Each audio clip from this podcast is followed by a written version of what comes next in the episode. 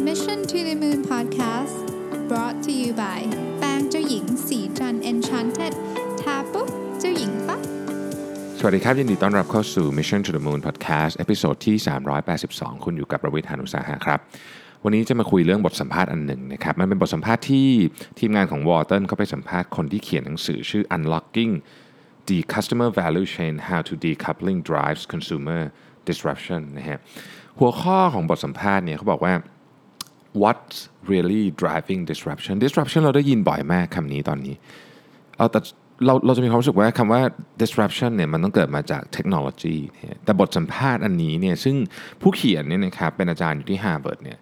เขาไปทำ research มา 8 ปี ทั้งกับสตาร์ทอัพทั้งบริษัทที่โดน disrupt ทั้งอะไรอย่างเงี้ยต่างๆนานาแล้วเขาค้นพบว่า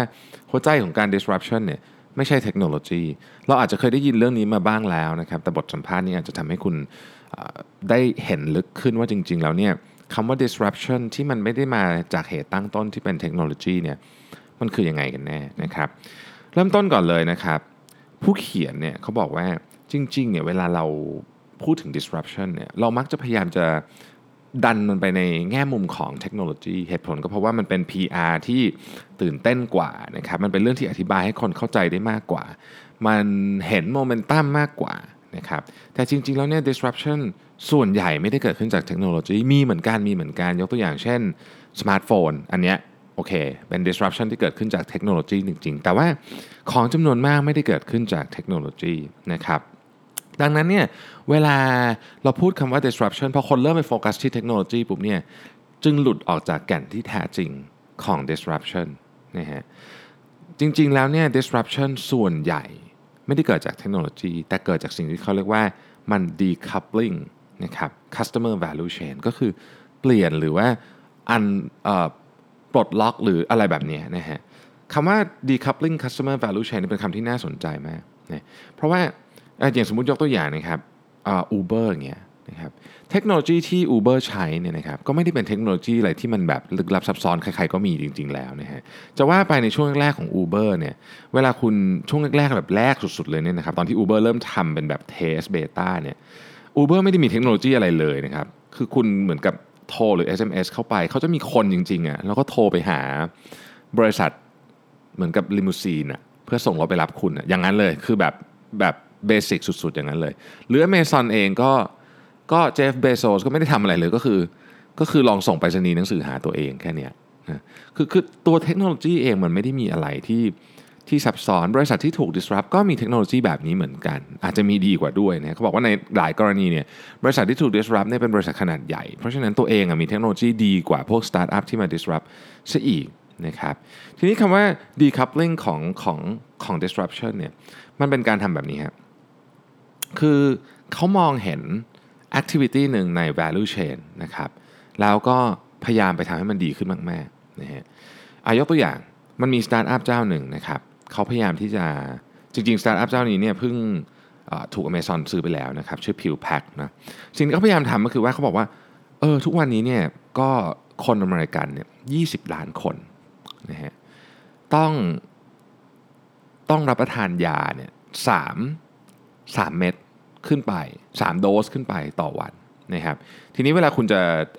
ถ้าถ้าเกิดคุณคุ้นเคยกับระบบที่อเมริกาเนี่ยเราก็จะซิสเต็มมันจะเป็นแบบนี้นะก็คือคุณคุณไปหาหมอนะครับที่โรงพยาบาลจะไม่จ่ายยาให้คุณ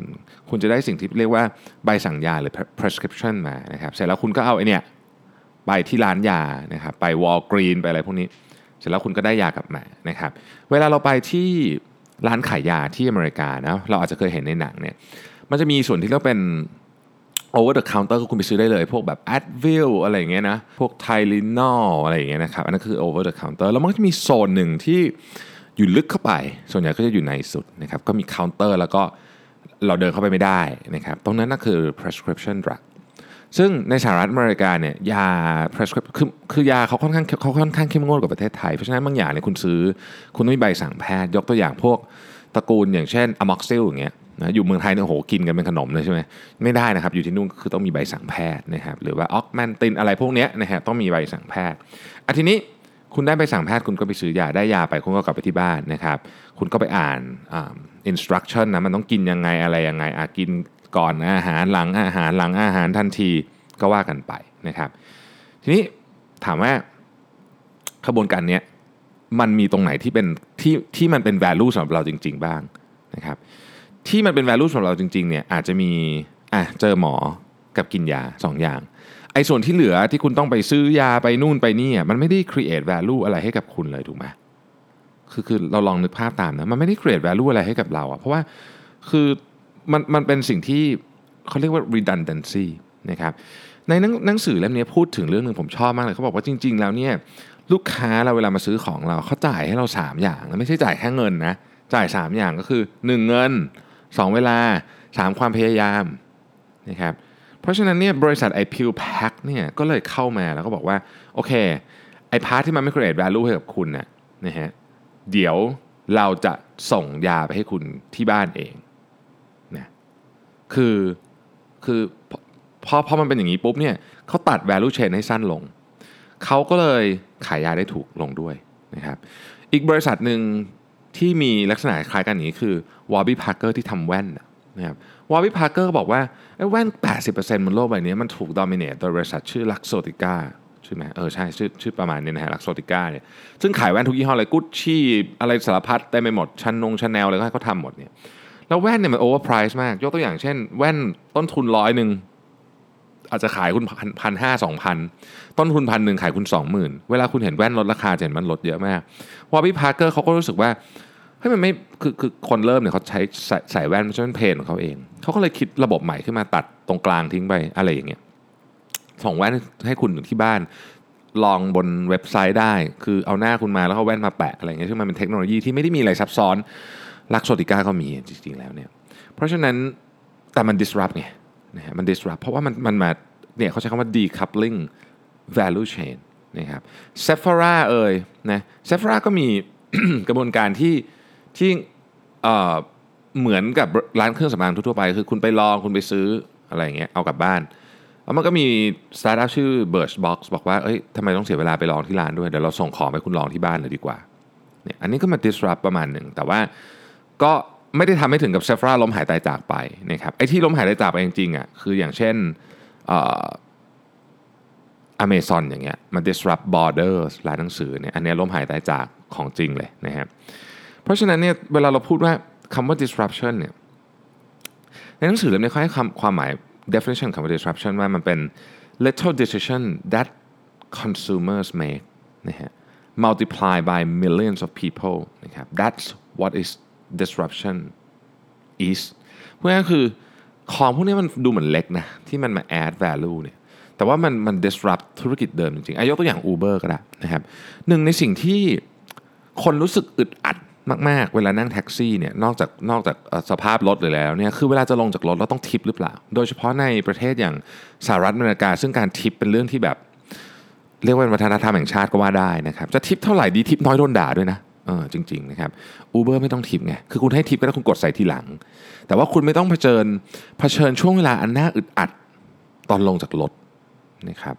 อันนี้ไม่ต้องพูดถึงว่ามันเรียกง่ายนู่นนี่นะสมมุติมันเรียกง่ายเท่ากันกับแท็กซี่เนี่ยนะ ไอ้แค่นี้ก็เป็น value ที่ที่ที่ disruption แล้ว จะเห็นว่าบริษัทส่วนใหญ่ไม่ได้ disrupt อะไรที่มันซับซ้อนนะครับดอลลาร์เชฟคลับอย่างเงี้ยดอลลาร์เชฟคลับก็คือทุกเดือนเขาจะส่งใบมีดโกนมาให้คุณที่บ้าน มีดโกน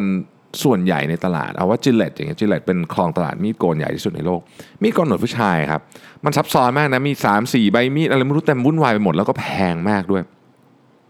ไม่รู้ว่าไม่รู้ว่าคุณสุภาพสตรี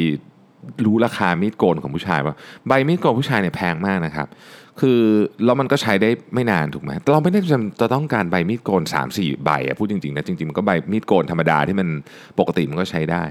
ก็เนี่ยครับดอลลาร์เชฟคลับเขาก็เห็นตรงนี้แล้วเขาก็เลยเข้ามา disrupt ธุรกิจนี้ในที่สุดก็โดนจิเลตซื้อไป นะฮะเพราะว่าจิเลตรู้สึกว่าเออมันเริ่มใหญ่ขึ้นนะครับดังนั้นในเทคโนโลยีของ disruptor เหล่านี้เนี่ยไม่ได้มีอะไรซับซ้อนนะพูดจริงก็เป็นเรื่องธรรมดาธรรมดาที่เราเห็นอยู่แล้วนะครับน้อยมากๆ ที่จะใช้แบบ tech disruption ขั้นรุนแรงอาทิอีลอนมัสอย่างเงี้ยซึ่งปกติมันไม่ได้เป็นแบบนั้นนะครับบริษัทจำนวนมากรู้สึกว่าถูก disrupt โดยเทคโนโลยีแต่จริงๆแล้วไม่ใช่ จริงๆ แล้วเขาถูก disrupt โดยการ decoupling value chain ยกตัวอย่าง Best Buy ผู้บริหาร Best Buy มาให้สัมภาษณ์ Best Buy คือร้านขายเครื่อง เทียบกับเมืองไทยก็คือ power buy อะเอออย่างนั้นนะนะฮะก็คือเขาบอกว่าเขาถูก disrupt โดยเทคโนโลยีเพราะว่าคนเข้ามา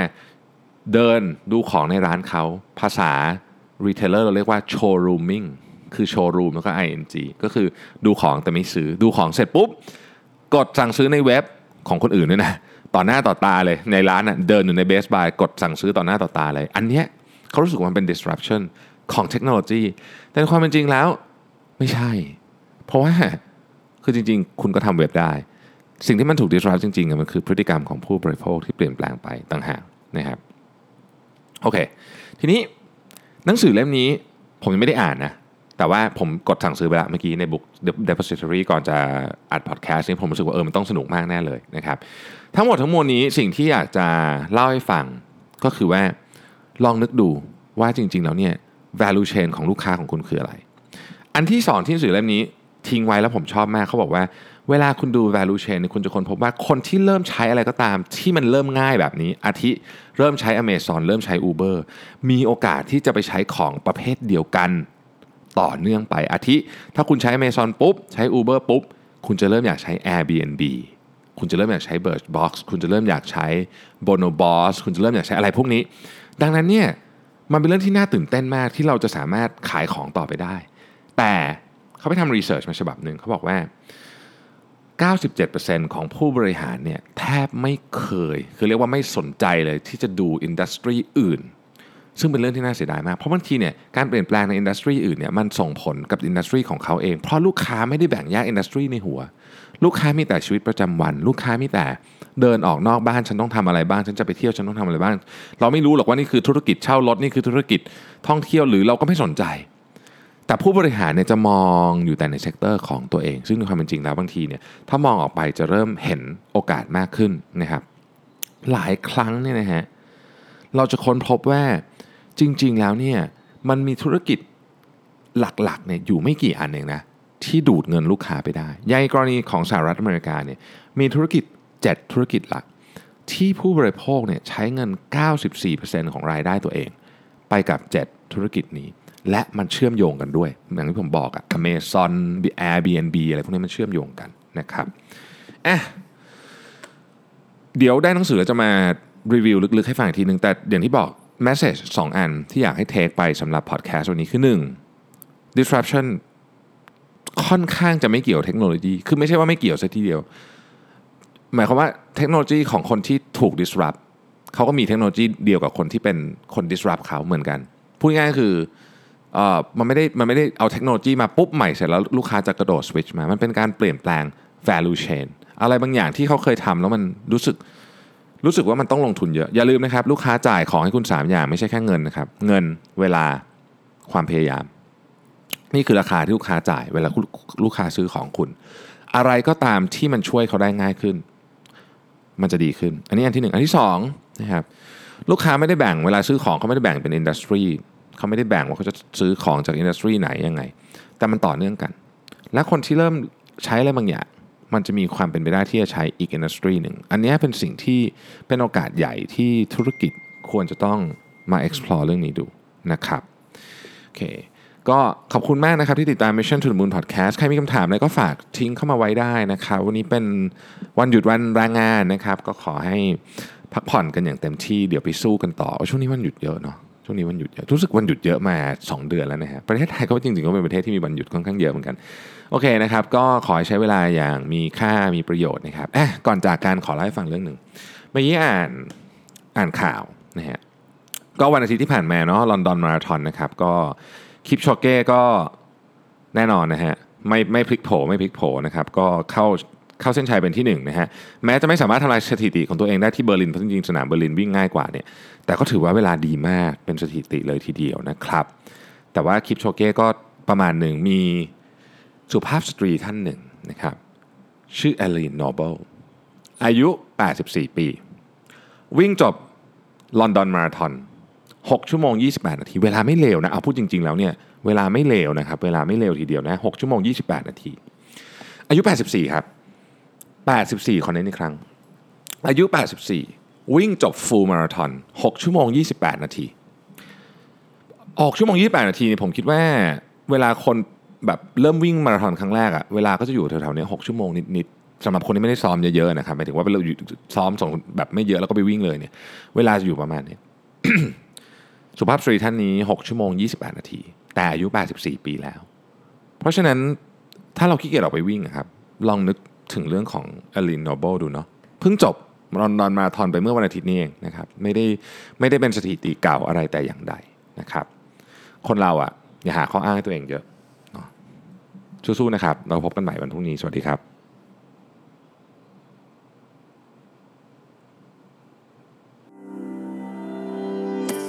สัสิ เพราะความสดใสมีได้